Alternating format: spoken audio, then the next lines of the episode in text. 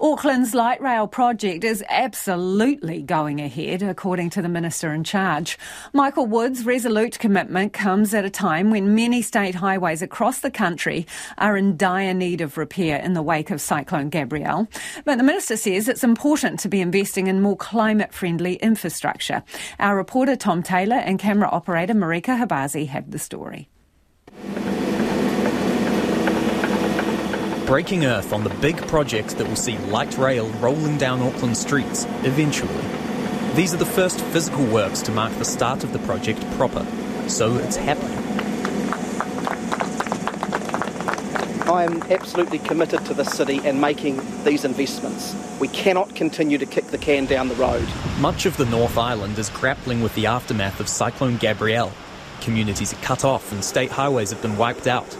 But Michael Wood says the massive repair jobs around the country can go hand in hand with Auckland's light rail network. Just this week, we've invested an additional $250 million to make sure that we can get those roads fixed for people who need it in the region. So we're keeping an eye on that job.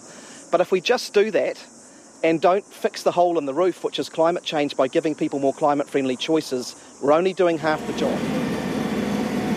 The Treasury has given a wide range in its budget estimates for the project, between 7.3 and 29.2 billion dollars. The uh, project in 2021 dollars, when the indicative business case was set, is approximately 11 billion dollars, um, and in inflated terms over the delivery timeframe of the project is approximately 14 billion dollars. The light rail corridor is expected to link up with Auckland's other rail project, the City Rail Link, but there's still no firm timeline or budget for that project. And although the chief executive of City Rail Link said there'd be a new timeline in place by the end of last year, that's now being kicked down the road further. Obviously, with a huge project like that, you have a little bit of uncertainty about you can't give an exact date or an exact week, but I think we'll have much more clarity by about the middle of the year. City Rail Link construction led to severe disruption and hardship for many businesses around Auckland's Albert Street. Chief Executive of the Light Rail Project, Tommy Parker, says he'll bear these lessons in mind.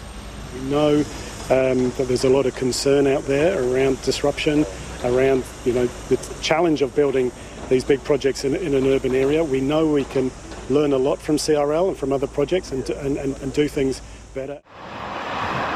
He also says Auckland's flooding and cyclone damage of the last month will have a big bearing on the project going forward. Definitely brought to the top of mind, you know, resilience uh, planning and making sure that we're getting a resilient route, um, you know, and considering the effects of climate change. We're at Gribblehurst Park in Sandringham, one of 30 sites along the indicative route of the Auckland Light Rail project.